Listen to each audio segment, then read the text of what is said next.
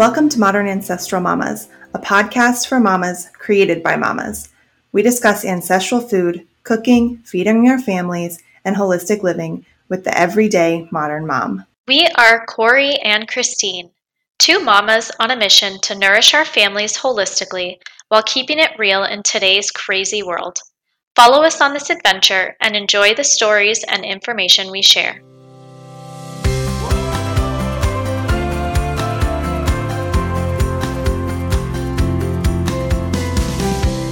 Today's episode is sponsored by the Nurtured Foundation's online course. The Nurtured Foundations course is a podcast style course to teach parents how to start solids with their baby. Are you a parent with a child from 0 to 24 months? Well, then this online course is for you. This is a comprehensive course that empowers parents to start solid foods in a confident and safe way and raise adventurous and healthy eaters from the start. We cover topics such as when to start solids, the most nutrient dense foods to feed your babies, recipes, troubleshooting, how to prevent picky eating, and so much more. If you want information on this course, go to nourishthelittles.com and click on the link Nurtured Foundations online course. You can also find a link to the Nurtured Foundations online course on my Instagram bio. Click on the link and look for Nurtured Foundations online course. Welcome back to Modern Ancestral Mamas. I am Christine from Nourish the Littles, and I'm joined by my co host Corey from For Nutrients Sake. And if you guys have been following us for a while, you know that we absolutely love talking about ancestral food and ways to live more holistically.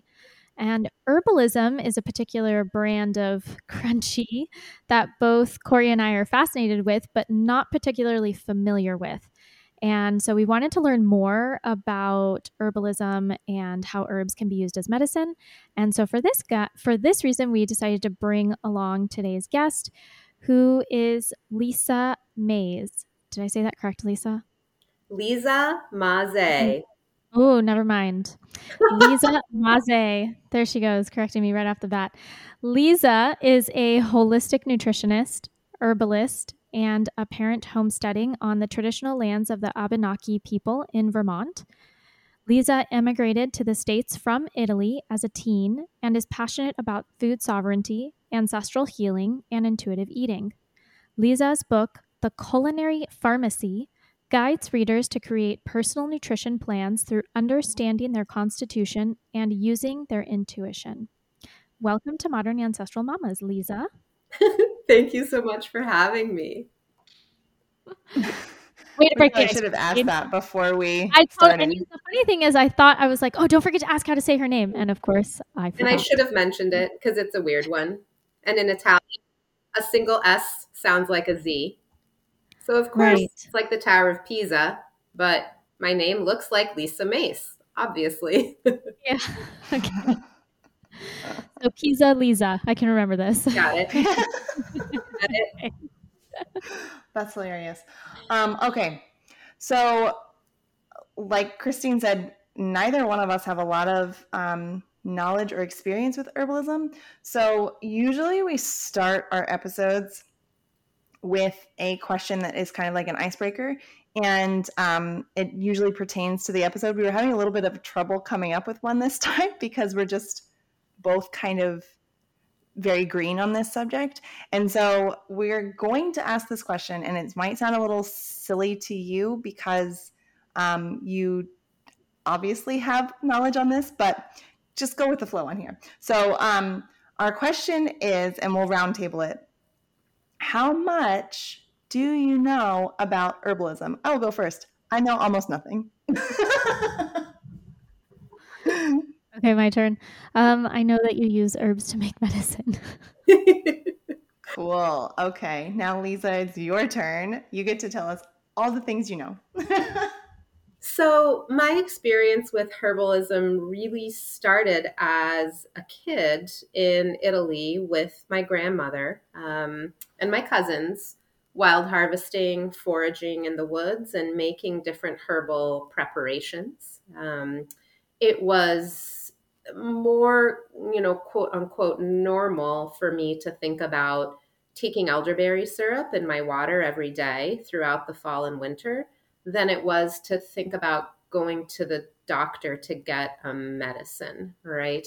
Um, so, really, the blessing of being raised in kind of an intact cultural tradition is that I was truly steeped in the knowledge of how plants are, you know, not only part of our foodscape, but also part of our relationship with the environment and with the changing seasons and how yes of course there are herbs to help heal conditions and herbs just like food are part of preventative care. So i've been making my own tinctures and infusions and decoctions and salves um, as for as long as i can remember for my whole life Wow. What part of Italy did you grow up in out of curiosity? We're from the Dolomites, um, so very far north in one of Italy's five independent provinces that prior to World War One were part of the Habsburg Empire. Um, my fam- family is ethnically half Romani, um, originally likely from Turkey, and half French. So the town that I'm from, Giustino, is pretty much dominated by people with the last name Masé, although technically we're not related. It's so interesting. Out of curiosity, have you read the book Chewing the Fat? Yes, I have. Okay. Yeah. It's Yeah. I haven't read that one yet, but Christine loves it. Oh my goodness. It is one of the best books that's out there. Um, I, I, I, w- I would say it's, I mean, I put it on the same level as nutrition and physical degeneration as far as the information that you learn from these Italian women. Yes. Oh, cool. And Yes. it's just, yeah, and it's wonderfully translated. Um, it's so good. Anyway, Absolutely. I love that you know that book. should we get started? I mean, I, I, I just, I just want you to keep talking. I'm so intrigued now. I want to hear more. Okay, wait. So, um, you immigrated. How old were you when you immigrated? 12. Oh, 12. Okay, so you've been in the US for a long time. Um, and um, how have you, like, I mean, you brought that with you, kind of that just ingrained knowledge, right? And in the US, were you kind of, or your, I guess your parents maybe were like kind of surprised by how the system is different, you know? Um, and then how did you get back to um, that herbalism uh, mindset? Yes. So coming to the States was massive culture shock. And yeah. I it, you know, really sheds light on what all of these different immigrants have gone through um, for many generations. I was not, you know, running away from persecution or oppression, right? I was coming for education. Um, and it's so very different to be in a different climate with a different landscape and different cultural understandings. And then what felt to me like this um, kind of like like plastic blanket of um, confusion over the food shed and the food systems, right? Like I didn't grow up with grocery stores, although there are grocery stores in Italy now. And so I went into a grocery store, I remember this so clearly, and I'm looking at my mom and I'm like, where's the food? Hmm.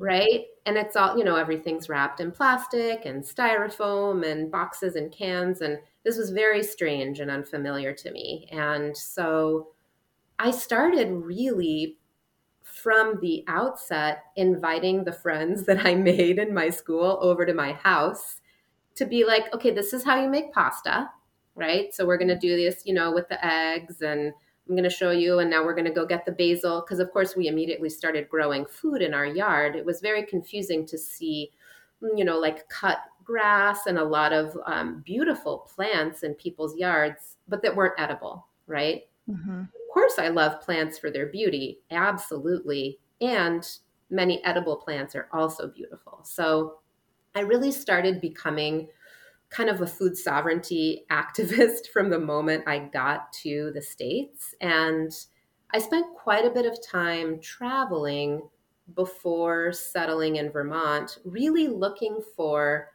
where are the bones and the roots of this place called the United States, right? And I landed truly in um, the Four Corners area, Arizona, New Mexico, Utah area, really understanding who the indigenous folks are in this country and what was here before settlement and colonialism, right? And that helped me actually feel a little more settled in my body and a little bit more um, kind of clear on needing to find a place to live in the States that reflected more of not only the cultural values of how I grew up with whole foods and herbs, but also the landscape and the environment and the plant friends with which I grew up, right? And that's truly why I ended up here on the ancestral lands of the Abenaki in Vermont, because walking through the woods, I'm seeing the mushrooms that I grew up with and the berries and um, the wild edible plants and medicinal plants as well. And there is this feeling of home and how home can transcend location in some ways, right? So I really have carried that thread through since coming to the States. Yeah, I can definitely imagine it was a huge culture shock. Um, it's it's Im- sometimes it's embarrassing as an American when other and you know when other people come to our country and they see the food that we have offered here and also just like what we've done to our land and things like that and it's like well this is the country that everyone supposedly wants to emulate and in reality I don't want to bash America, but we, you know, there's a lot of things that modern industrialized America has unfortunately gotten wrong. Um, but I'm, oh, what were you going to say? I, oh, I'm just going to add a little tiny bit there because I do think that there is some really beautiful food cultures in the United States. And yeah. um, we should not discount that. This is true. Absolutely. This is very true. Yeah. And it's what a- we have allowed to happen through industrialization is very sad and and sh- we should definitely look at that hard. Um, but you know there are trade-offs so. Yeah. Um, well, anyway yeah go ahead. i i'm really really curious. I want you i don't want i don't want to take up too much time talking about this but i'm intrigued about the abenaki people and what have you learned about the land that you're living on yeah, maybe share a little bit of that if you don't mind? Absolutely. I'd be happy to. So, yes, these are the ancestral lands of the Abenaki, or um, sort of more correct pronunciation sounds a little more like Alnobak um, in the Abenaki language. Um, and Abenaki folks, from what I've learned, um, have a really incredible system of cultivation of food and harvesting of food um, that's in alignment with the seven sisters, which is the constellation of the Pleiades. So each one of those seven stars in that constellation gets brighter at a slightly different time in the spring. And that's the time to sow the different crops. And in the fall, each one of the stars, you know, dims to some extent at a slightly different time. And that is the time to harvest these crops. I've had the great blessing of working with the Seeds of Renewal project, which is an Abenaki project to reclaim all of their indigenous seeds and eventually create an indigenous only seed bank Um, oh, that's cool. Wow. Yes. And it's happening throughout the Northeast, or what folks here call, Indigenous folks call the Eastern Woodlands. Um, and it's a really special project and incredible to witness, you know, the reclaiming of the seeds and growing out um, the pumpkins that are grown actually for their seeds and not their flesh because they're so high in anti inflammatory fatty acids and protein. And then, of course, the Jerusalem artichokes and the husk cherries and the sunflower seeds and the beans and the corn. Um, and then the pumpkins, right? Those are the seven sisters. Um, and the Abenaki um, have gone through a really unique struggle um, because of a eugenics movement that happened in this state to try to actually totally erase their presence. Um, so there's a feeling of needing to cultivate safety around actually being able to be Abenaki. Um, and that's and that's happening more and more and i think you know for all of us who live in the united states the more we can name and identify the ancestral lands and who originally inhabited them everywhere the more we hopefully create a culture of safety and sovereignty and acceptance around these lands and the people who are still very much with us. What part of Vermont is this? Central. Okay. Yeah. And in the Abenaki language, it's called Ndakinna, which means the homeland. Is is is Middlebury a city in Vermont? It is. It is yes. where I went to college. Okay, that's where I've been. I've been to Middlebury in Vermont to visit a friend that was there for college. Wonderful. Yeah, Middlebury's beautiful. Now I live yeah. in Montpelier, which is about an hour and 15 minutes okay. away. It's the state capital. Right. Mm-hmm. The other Very side cool. of the eastern side of the Green Mountains. Okay. I mean, I was blown away when I, I've only, yeah, only been there once and I was totally blown away by it. Yes. and speaking beautiful, beautiful yeah. food traditions, right?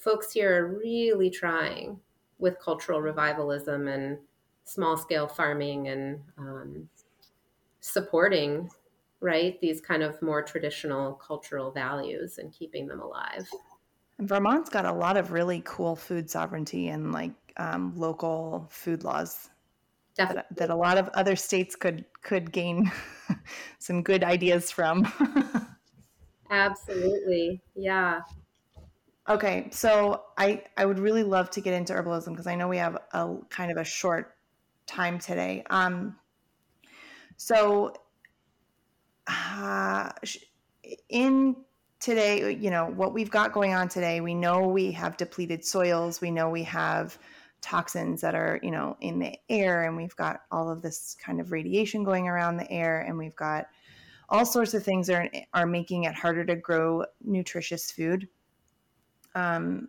and that's not even mentioning glyphosate and all of those things and, and herbicides and um, insecticides and GMOs and blah, blah, blah, blah, blah. There's like, you know, we could just fall down this huge rabbit hole.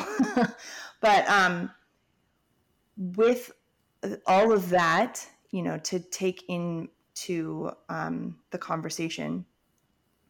And with the increasing difficulty in finding land, with as much as it's costing and not living seasonally and all of this stuff do you still think that it is possible to use food as medicine? Yes i really do. And it's true things are changing so quickly right to think that you know when i was growing up 30 40 years ago um, there was such a different opportunity around whole local food from nutrient rich soils than there is now. And I think, you know, I like to say for every processed food, there's a fad diet to try to rebalance. Um, I also feel like, you know, for every processed food, for every GMO food and pesticide, there's also a farmer who is working as hard as they can to be in integrity with the land, with the soil, and with what the indigenous crops are and even the wild crops are on land. And truly, it's our responsibility as eaters of food to seek out those folks, to encourage them to get glyphosate testing um, if that's available to them, right? To even create some community supported agriculture funding to do that kind of testing because glyphosate's in the rain, right? We can't get away mm-hmm. from it, unfortunately. And there are ways to mitigate the impacts of that. Um, and if you're really curious about how to get glyphosate out, I certainly think about this a ton because of my little people. Um, you can look at the Detox Project website, and they'll give you a lot of resources for companies that test their food for glyphosate. Um, and so that's a long way of saying that I think we have to truly spend a lot more time, energy, and resources wrapping our awareness around what it actually takes to have food and herbs be our medicine, right? It's not just going to the grocery store or going to the apothecary and grabbing things, right? There has to be a deeper inquiry into what sources are and what soil is like um, and what growing conditions have been like. So, yes, it's possible, and we're being asked to do a lot more work. Yeah, so possible does not mean easy. Correct. And yeah. the world we live in, life in the apocalypse. yeah, that's well put. Um, what are some foods that you would consider medicinal? Such a great question. And I think, you know, from a foundational perspective, we're all bio individuals, right? Like I talk about in my book, we all have an inborn constitution with which we come into the world. And then we have the causes and conditions of our lives and our environment that impact that constitution, right? Another way of saying that is genetics and epigenetics. Um, so, different foods will feel medicinal or not at different moments. And that's going to look different for a lot of people. Um, that being said, some foods that I tend to support the growth of in our gardens that feel really helpful over the years are garlic. Um, you know, so many things to be said about garlic, including its antimicrobial properties, including its aphrodisiac properties, um, including its really potent capacity to keep away what needs to be kept away um, and be kind of a boundary creator in a certain guild of plants, um, whether that's pests or deer. Garlic has this incredible capacity to communicate with the environment and provide us with nourishment and medicine. Um, so I think garlic is a good example. Some people don't digest garlic very well. That's okay. Its cousin, the leek, is perhaps easier to digest. Um, hmm. So I think the whole allium family has a lot going for it. Um, and then I really also think about nutrient density with food in terms of medicine, right?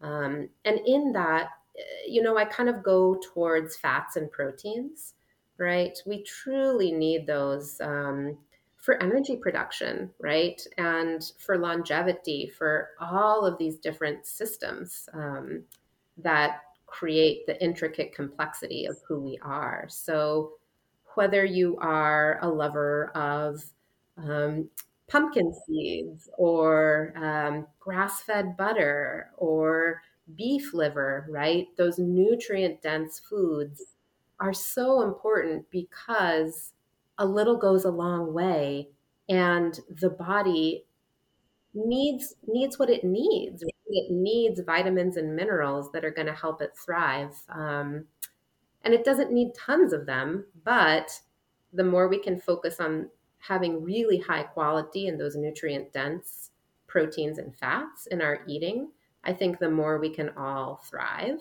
again, with some customization. Um, and then another food that I grew up, again, foraging and wild harvesting that I believe to be truly medicinal, although perhaps not for everyone, is mushrooms. Um, again, similarly to garlic, right? There's this intricate level of communication um, between the mushroom mycelial networks underground and the rest of the environment.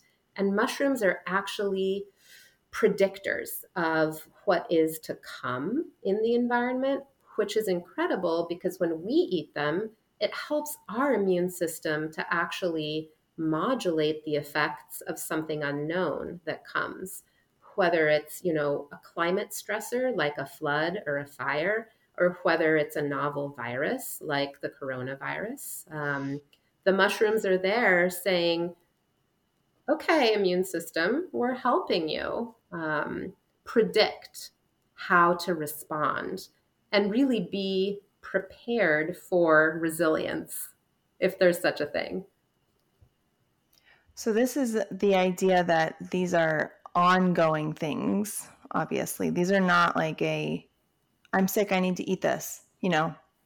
I mean that could be the case as well, but this is this is the the talk, you know, I guess we talk about this a lot. This is you don't just eat chicken noodle soup when you feel sick. You eat chicken noodle soup once a week so that your body is not going to get as sick, hopefully um, this is the same sort of conversation. Like if you're continually eating these things and you're continually giving your body these um, medicines, uh, kind of, it's almost like microdosing. You know, you're you're continually feeding yourself these things, then your your body is then able to fight off those illnesses better when those come along. Correct. It's really this concept of prevention, right? Which we mm-hmm. were talking about before and that's, you know, from the Latin, it means before the wind, right?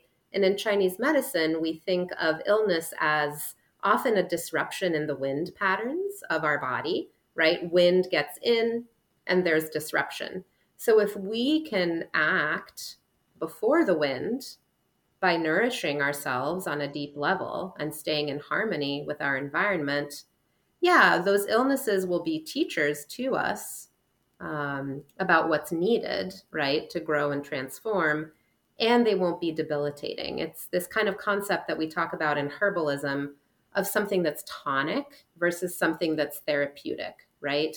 Like, I wouldn't want to take astragalus root, um, which is a very immune system tonic herb, when I'm sick, right? I would want to take something that feels more therapeutic in the moment to help the immune system do its work of processing the illness. However, everything that I've taken tonically up until that moment, like the good proteins and fats, the mushrooms, the garlic, so many other foods, as you said, are helping me deal with that moment of disruption, which is illness. This is fascinating. I have, I have so many questions in my head. Um, first of all, I love mushrooms. Um, but I don't know anything about foraging mushrooms. so I'm I'm wondering, do we go down that rabbit hole, or uh, my other? I think maybe we can come back because I, I think we're going to run out of time if we if we diverge into foraging. Perhaps Lisa could come back and talk to us about foraging say, mushrooms on I, another episode. Okay. And find okay, your local forager. I bet there's one in your community. Ask your farmers. Okay. That's I so right. Okay, that's the next question. Um, but we Corey, we might have to have her back on actually because we're not going to have enough time to go through all of our questions. But out of curiosity, there supposedly uh, when you have something like a fungal uh, problem or a mold problem, um, any illness like that, it is recommended to avoid things like mushrooms. Do you have any thoughts on that, just out of curiosity? Wait, can I ask? Because that's really interesting with the homeopathic idea of like uh, heals like, right? Correct. Is that how you say it? Like feels like? Yeah. Yeah. Okay, yeah. so now I'm okay, go. I'm super interested. Yeah. Right. And so correct. In homeopathy there is this concept that um, like to heal a bee sting, I want to take bee venom, right? Mm-hmm. To basically help the body understand what that is in a way that's non triggering and to help normalize it, essentially, right? Um, it's kind of like the OG vaccine, like the real deal, as opposed to the pharmaceutical ones. Um, and with that, you know, mushrooms, again, have this prescience, this like ability to essentially predict the future.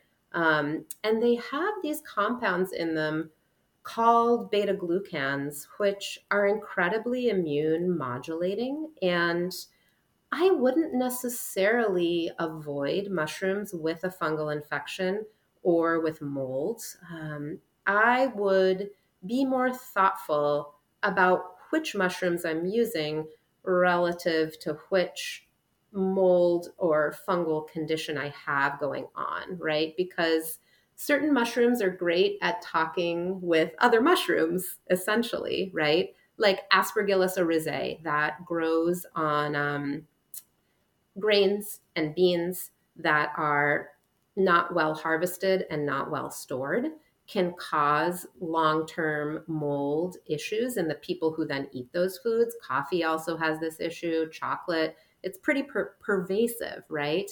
But also, a strain of that aspergillus is what's used to ferment tofu into tempeh. So it's all about this body conversation and how the body perceives something that it's taking in. And I actually believe that if we're eating mushrooms or you know using a mushroom tincture or putting dried mushrooms into our stock when we're making broth that if and when we do encounter those other funguses and molds that could be considered pathogenic the body says oh i see you i see your beta glucans you're cool i'm going to just kind of like gently usher you out as opposed to saying, wow, I'm really confused by this. I don't know what this is. I haven't ever had any exposure to this. I'm going to cause, you know, I'm going to have a big tantrum about this in my body. Mm-hmm. Yeah, that's fascinating. I know. So I think and it's all just- about how, you know, how you relate to those particular foods. Okay. And you said something about putting dried mushrooms in your broth. That's I, I admit I've never done that before. I'd love to hear more about that. And if you don't have let's say you're someone who's new to this and you don't have access to foraging mushrooms or you only have access to grocery store mushrooms. Um yeah, what would someone like that do? Yes. So go for shiitakes if you're buying fresh mushrooms. Those are going to be the most nutrient dense. Um, the others, the like baby bella, portabella, cremini, even tend to be grown in the dark. And mushrooms actually need a little bit of indirect light um, to develop all of their nutrients. So those mushrooms just don't have a ton going on for them, right?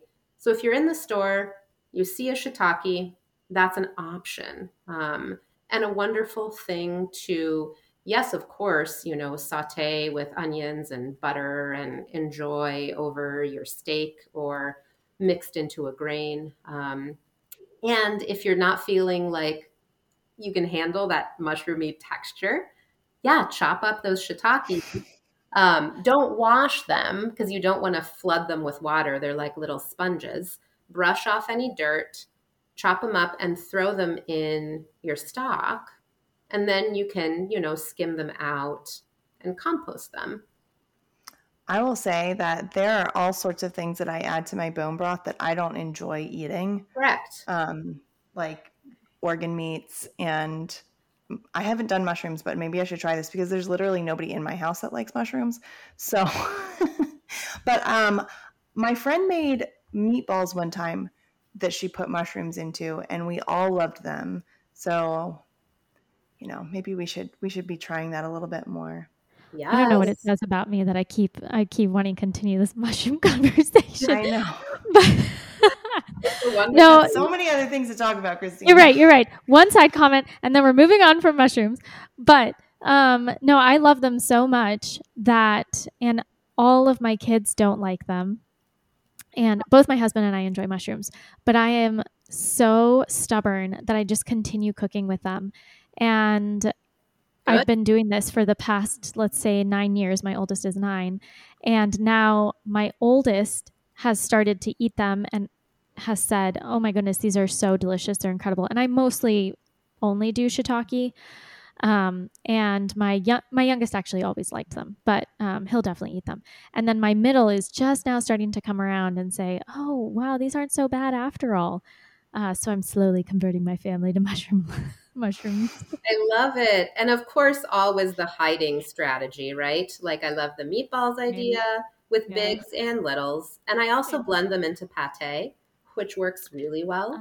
Um, oh. And then along course, with liver. Yeah. Or you're making a okay. I was gonna, I was wondering if you're making a vegetarian one or but you're making it with liver and mushrooms. That's I mean, a great they, idea. Yeah, they yes. give an umami flavor. Mm-hmm. Yes. Yeah. yeah. that's really smart. Yeah. And I have a lot of mushroom recipes in my book too, including different kinds of dried medicinal mushrooms you could add into a stock. Excellent. Super cool idea. Okay. Um, since we need to move on from mushrooms, uh, uh, okay, can we talk a little about? Um, well, okay, we're gonna.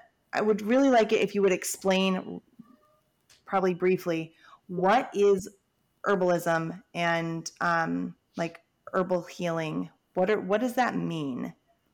Great question. Because it's it's not sorry, uh, it's not just that you're like eating extra parsley, right? Like this is you're not just using culinary herbs, right? Can I just say though, at one point I was mind blown, and this was not that long ago, it was maybe four years ago or something, because I saw a you know list of top um, nutrients foods, and it was like organ meats, and then culinary herbs, and then all the other foods that you could possibly eat. And I was like, whoa, you don't like you don't think of in the in American culture you don't think of herbs and um, things like that as being m- nutrient rich. You think of them as being flavor adders, right? Absolutely, and it's actually so, quite the opposite. Um, yeah, that's amazing. Yeah, so kitchen medicine is very real, right? And culinary herbs are a huge part of that preventative care and resilience that we've been talking about. Um, and herbalism really connects so much with ancestral eating. Essentially, we're tracing back our roots, right? Looking back at our ancestors and reflecting on what were the foods that were growing wild on the lands of our ancestors when they were alive and thriving, right? Pre colonialism, pre industrialization. And if you're really interested in this, you can read a great book by Dan Saladino called Eating to Extinction. Um, and it's a wonderful reflection. I have a map of food crops and their origins in my book, and it's absolutely Googleable. Super fascinating to think about um, as those foods and those herbs are literally you know, predetermined by our DNA to be most digestible and supportive for us. Um, so with herbalism, you know, Wait, can I let me let me in, interject a question really quickly. So you, if we're because I've thought about this so much, if you are looking back towards your ancestors, right, and where your ancestors came from, what do you have to say to somebody who's got a bajillion different things? You know, because yes. I for sure am not a hundred percent anything. I've got like all sorts of different um, bloodlines coming into this and people from all over the place. Um, Absolutely. And even people from, you know, different parts of the US that would have had very different food um, available to them. So what what is the answer to these people who have all these different bloodlines? Absolutely, which is so common, right? This is the reality right. of our world.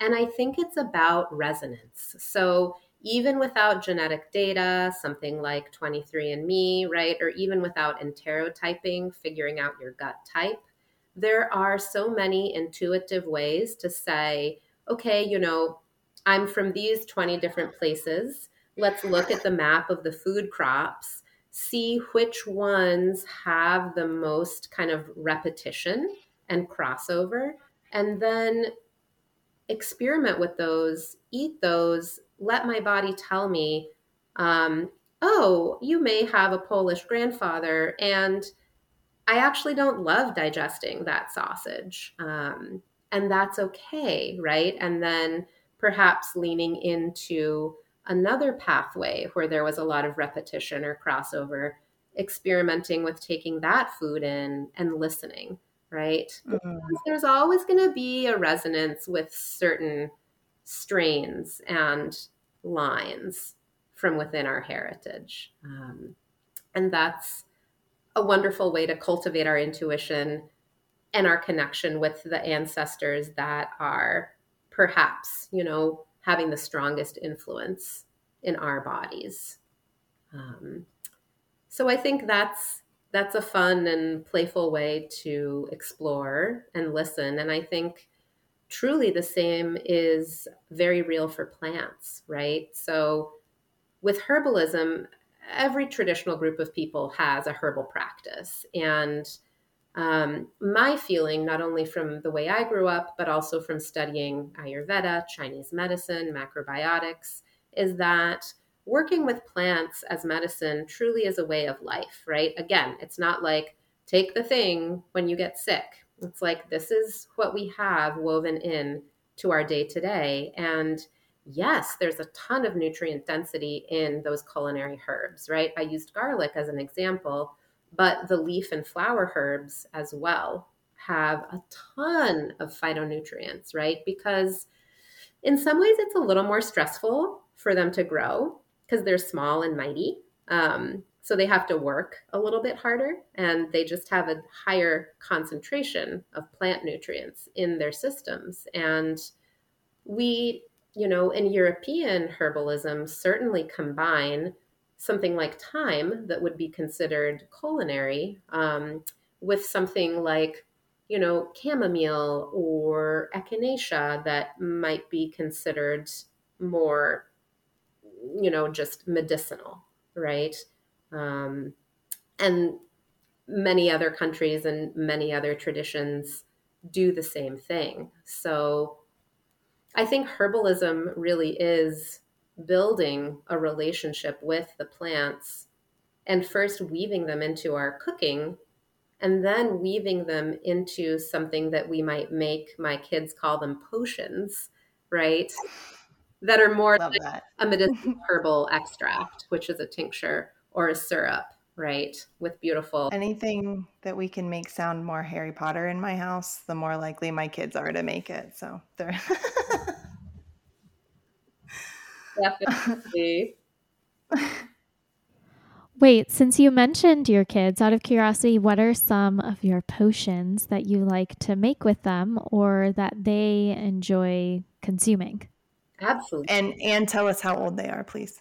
So um, our kiddos are three and seven, um, which is unbelievable. And they love um, certainly harvesting from the garden and making potions with what we have growing. Um, and they love, you know, when they get to use a mallet and beat on the roots um, of like echinacea for lymphatic circulation or elecampane as like a bronchial expectorant. Um, they love just, you know, wailing on those things so we can break them apart and tincture them. Um, and we, for the kids make tinctures with vegetable glycerin, um, which is kind of made out of the fibrous parts of certain plants. And it's sweet, right? I don't want to give my kids alcohol. Um, you know, I'll give them apple cider vinegar for sure, like an elderberry syrup. But the vegetable glycerin is great because it tastes super yummy. Um, it's good at extracting the phytonutrients from plants as long as you heat them up together. That's kind of what makes vegetable glycerin different from alcohol. Um, and it's, yeah, it's got this kind of fun quality. So we often make um, a lung potion, right? Just because of all of the coughs and sniffles. Um, and sometimes, you know, as temperatures are changing too, with a lot of movement, it can feel a little harder to breathe the colder air. So we like to include herbs like mullein and plantain, um, cherry bark, and licorice, um, sometimes ginger, and we create a formula essentially, right? Um, and it's also lovely to make those medicines in single form. Our other biggest potion is a nervine tonic, right? It's a nervous system regulator. We often take it before going out, after coming home, before bed.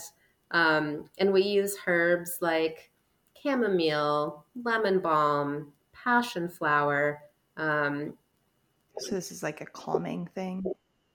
Yes. Right? Aren't those calming or yeah? Nervous system regulators. Um, okay. Actually, are also um, bitter and digestive. Chamomile, antiviral, lemon balm, mm. um, and circulatory, supportive to circulation, passion flower. And that's the amazing thing about herbal actions, right? Is that herbs have all these different actions, similar to foods, right?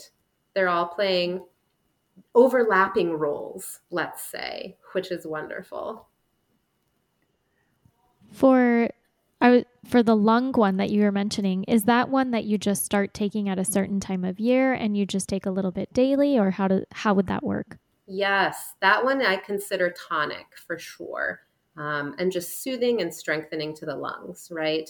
Um, if my kiddo had you know, a mucousy cough, that's when I would give them elecampane as an expectorant to get that up and out of their system. Okay, so can you go over um, like what is the what are what are these terms that we're using? We're using tincture, we're using tonic, we're using I don't know what are the other options, salve, and um, that might be one people already know. But you know, for the most part, these are not words that we're using you know, we're not familiar with these words. So, yes. So, tonic, um, as we were saying, is something that is toning our system, attuning our system, supporting us in the long term, right?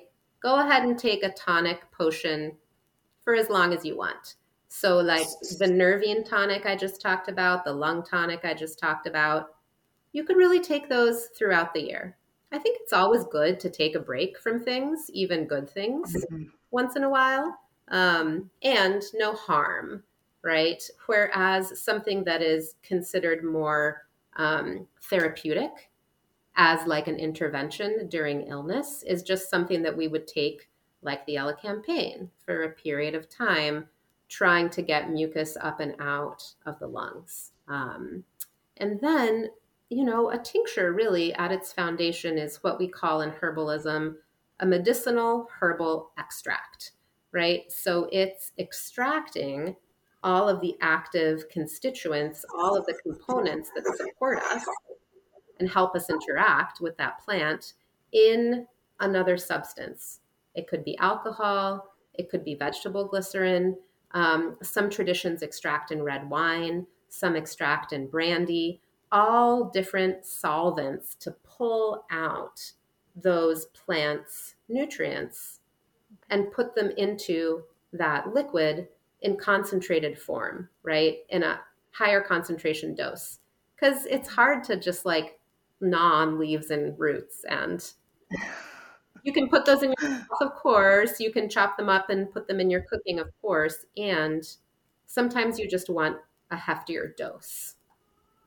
Okay, so these things we're taking, um, like you're you're drinking them, or you're eating them, or you're um, because maybe, maybe using a dropper would be my guess, or I don't know. Well, that yeah, that's what I'm wondering. Because I will be totally honest, tonic means like something that you mix with gin to me. So if we're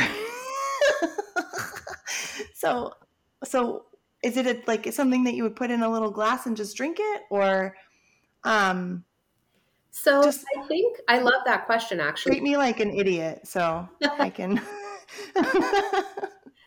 Green, yes, you know, tinctures, if you look for them in the store, right? There's some wonderful companies like Herb Pharm out of Oregon, WishGarden out of Colorado that make these little one ounce bottles with a little dropper that you can squeeze and it'll suck up some of the tincture into the glass vial, little glass vial, and then you can kind of shoot it into your mouth or put it in, okay, I have seen this. right? Yeah. So that's yes.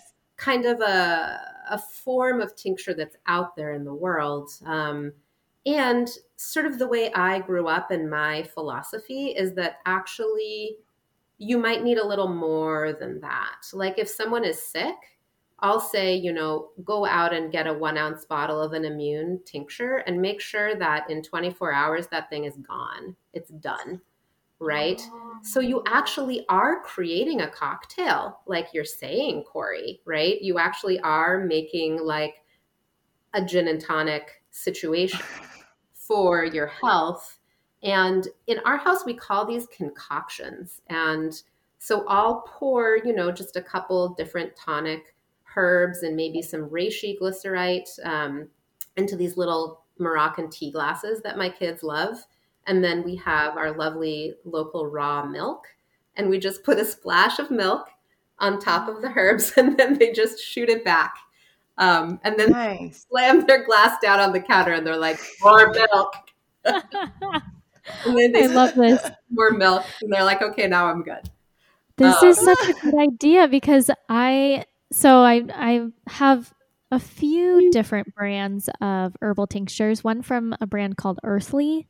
Oh, yeah. Um, another from That's the only one I have too. Oh, really? Yeah. Yeah. And then some from Mountain Rose Mountain Valley. Mountain rose rose herbs, herbs. Yeah. Yeah. I can't remember the name, the full name, but I this is so funny that you mentioned astralagus. Is that did I say astragalus? Oh man, I was trying to get my three year old to take it and it was not going very well. And it never occurred to me that I could put it into milk. Yes, Um, milk. Milk is the way. Oh, this is fascinating. Okay. Yes. Um, absolutely. And such a good nutrient dense food, right, to combine with those herbs. So I think that once you start, once anyone starts getting into using herbal medicine, they start to realize the benefit and um, the value of making their own tinctures, right? For the price of that one ounce bottle, and again, I am not putting down all of those wonderful herb companies, and I love to support them. And realistically, when you start to realize how much of that medicinal herbal extract you actually want to take, not only tonically, but also therapeutically when you're sick, you're like, I'm going to spend like $75 just getting these tinctures. Whereas, you know, you could go to a place like Mountain Rose Herbs online, buy the bulk herbs, um, get some vegetable glycerin from them, or get some vodka at the liquor store and make a quart jar of your potion, your concoction, your formula, you know, for the same price as one or two ounces at the store. Mm, that's such a good idea. So, okay, I think we're gonna have to wrap up, and I've we've come to the decision, Corey and I telepathically, that we're gonna have to have you back on. um, so, but before we leave, I want to know if you can tell listeners what are some herbs that they could either a grow in their garden that they can use medicinally, or be maybe purchase from some of these companies so they could make their own tinctures and tonics. What would be your like top five? I'm really glad that we're telepathically connected because that is the one thing I really wanted you to ask. So Yeah, I know. I know, right? I'm telling you. Perfect. So, again, this does to some extent depend on where you live and which climate zone you live in. However, lemon balm, um, Melissa officinalis, is a great example of a herb that is strong, mighty, perennial, yet gentle. Great for bigs and littles. Um, you can just plant it, let it go, don't worry about it, let it do its thing. It's great in a sun tea. It's great as tea. It's great as a tonic, right? Helps settle the stomach. So it's digestive and also a nervine, right? So it's acting on the enteric nervous system um, and antiviral. So great for a cold, one of my top herbs for a cold. Um, and then peppermint. Watch out because it's also strong and mighty, perennial, grows most anywhere. Will take over. take over. So plant yes. somewhere where it can roam free. That's what it wants to do. It wants to give its medicine to the people.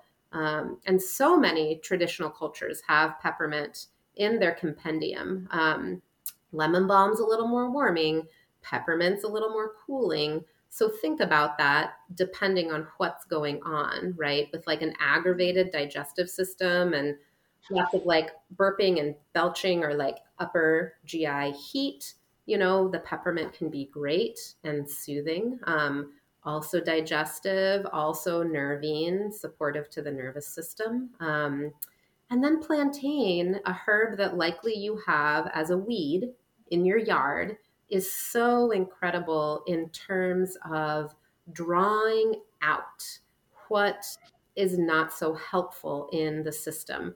And that could have to do topically with a skin rash or a skin eruption. It could have to do internally with liver toxicity or even lung um, mucus, right? Or mucus in other parts of the respiratory system, the nose and the ears. Um, it's wonderful at, in a gentle but strong way, drawing things out. So look at pictures of plantain. You probably already have plantain growing around. Um, and then my other one is, um, and I'm limit, limiting myself big time, but um, of course, garlic, which I mentioned, which is a great crossover culinary medicinal, um, great in fire cider, and thyme. Okay. Um, thyme, again, strong, mighty, perennial, comes back pretty much everywhere. It's an incredible culinary um, and I think truly traditionally included in so many dishes because it's antimicrobial, antibacterial. It'll preserve food, right? Oregano is very similar to um, in that category. So it helps to keep food from spoiling. Um, it also helps with cold and flu prevention. And it also helps in those moments of actively being sick um, with the lungs, with decongestion.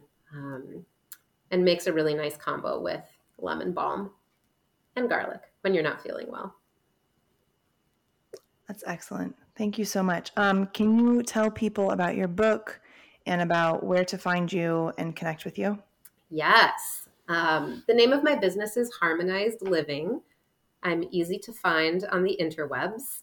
And my book is called The Culinary Pharmacy. It's available anywhere books are sold. Sold and um, it's it's going to be a surprise to you. Um, the title says something about the book, and there's so much more in there about my own story, um, about my various journeys with illness and healing, about all these different cultural traditions and traditional food ways, um, traditional medicine ways, and how you can sort of bring those into your own life. Um, so check it out.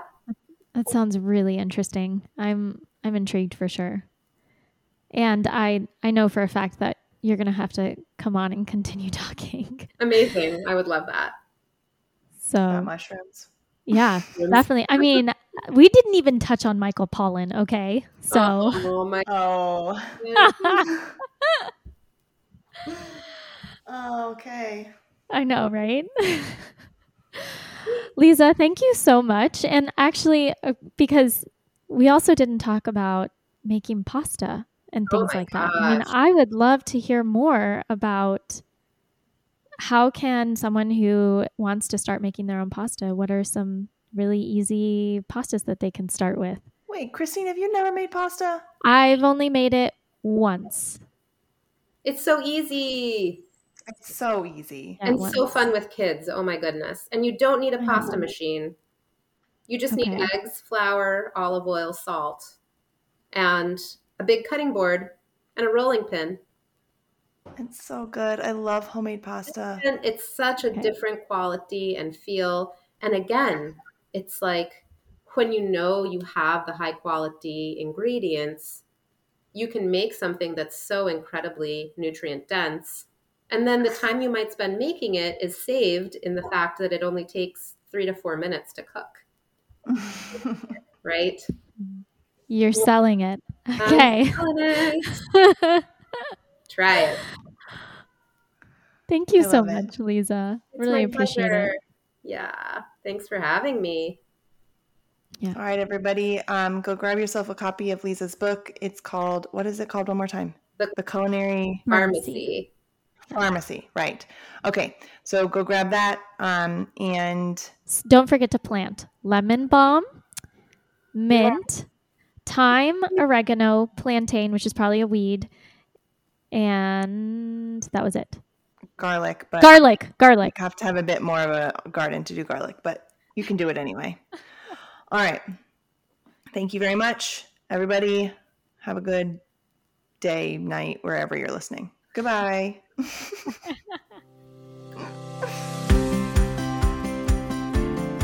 Thanks for listening to Modern Ancestral Mamas.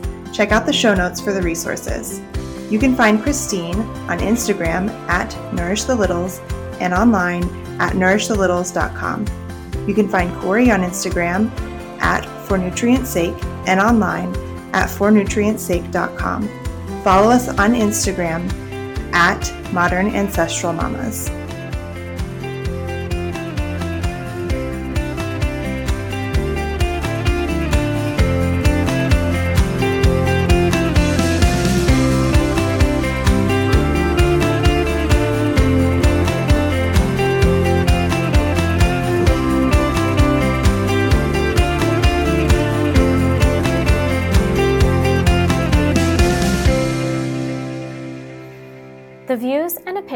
Expressed in this episode are those of the guests. They do not reflect Corey and I's and Modern Ancestral Mama's personal views and opinions. We do not take responsibility for any ideas expressed during the podcast interview. The information contained in this show is for informational purposes only. It is not intended to be medical advice and should not replace your relationship with your healthcare practitioner.